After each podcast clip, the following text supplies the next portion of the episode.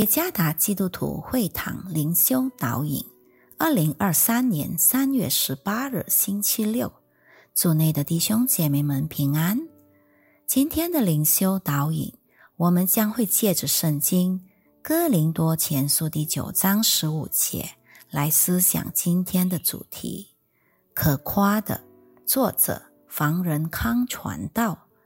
哥林多前书第九章十五节，但这权柄我全没有用过，我写这话并非要你们这样待我，因为我宁可死，也不叫人使我所夸的落了空。乔加入了一个篮球团队，乔代表学校和地区参加了当时一场的篮球比赛，他的团队成功赢得了胜利。经过了深思，他告诉自己，能取得如此重大的胜利，原没有可夸之处。应得荣耀的该是地区、学校以及团队，他只是受委托取得胜利的一小分子，他不以此炫耀夸口。使徒保罗再次强调，他不会使用他做使徒应得的权利。他在这里并不是要威胁其他想要获得物质供应的使徒，而是坚定他在服侍事工中的立场。对他而言，在侍奉上殷勤工作，靠劳动糊口是理所当然的，也习以为常了。接着保罗强调说，我写这话并非要你们这样待我。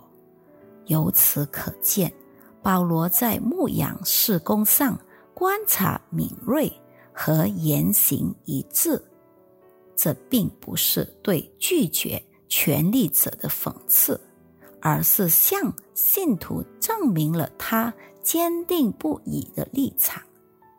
接下来的一句，因为我宁可死也不。保罗在这里打算从主观和客观两方面来揭示真理，即哥林多信徒已经知道和经历过的真理。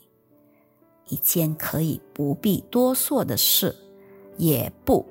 保罗使用默说法的写作风格，就是说，当一个人被强烈的感情所征服，以致他无法继续说下去，而可夸的并不是因为他的实力而引以为荣，而是以他身为基督仆人的屈辱为荣。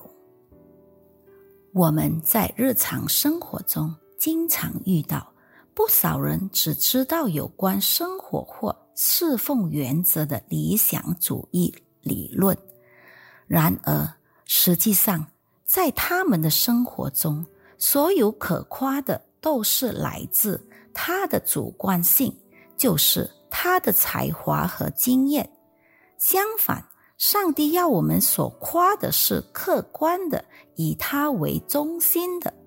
所以让我们向保罗学习他坚贞不屈的精神，他并不以自己是使徒为可夸的。他在侍奉期间定期得到物质的供应，那当然是理所当然的。